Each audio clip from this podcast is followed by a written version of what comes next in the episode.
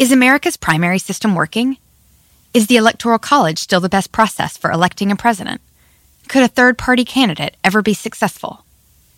In a new season of You Might Be Right, former Tennessee governors Bill Haslam and Phil Bredesen gather the country's top experts to explore these issues and more as we approach the twenty twenty-four presidential election. Listen to You Might Be Right, a new podcast from the Baker School at the University of Tennessee, available now wherever you get your podcasts.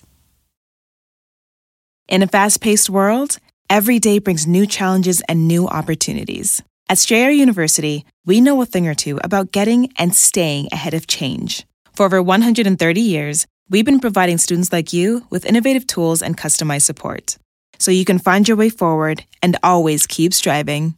Visit strayer dot e d u to learn more. Strayer University is certified to operate in Virginia by SCHEV and has many campuses, including at twenty-one twenty-one fifteenth Street North in Arlington, Virginia. Now, time for another Otis Advisory. How can you tell if your dog is a Republican? Well, does he prefer the sunny side of the street? Perpetual darkness? That's for the other guys. And watch what he lifts his leg on outside. Maybe a mail-in ballot box or a Beto Francis for anything yard sign.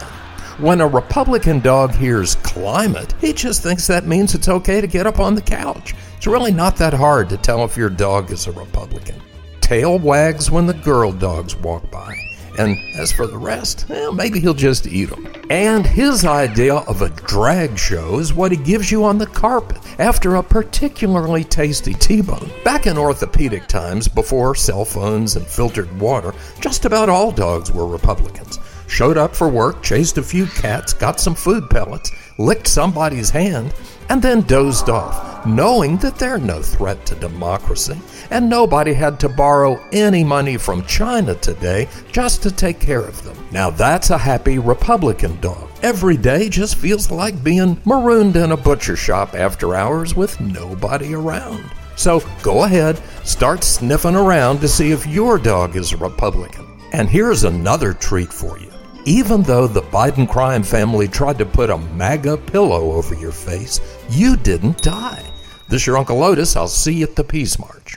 Can you remember a time when you thought someone you disagreed with might actually be right? In the new podcast, You Might Be Right, former Tennessee governors Bill Haslam and Phil Bredesen pose that question to guests like Paul Ryan, Al Gore, and Judy Woodruff. Come for the stories, stay for the substance and expert insights into some of the most challenging issues facing the country, including affordable housing, crime, and education. Listen to You Might Be Right, a new podcast from the Baker School at the University of Tennessee, available wherever you get your podcasts. In a fast-paced world, every day brings new challenges and new opportunities. At Strayer University, we know a thing or two about getting and staying ahead of change. For over one hundred thirty years, we've been providing students like you with innovative tools and customized support, so you can find your way forward and always keep striving. Visit strayer dot e d u to learn more. Strayer University is certified to operate in Virginia by SCHEV and has many campuses, including at twenty-one twenty-one fifteenth Street North in Arlington, Virginia.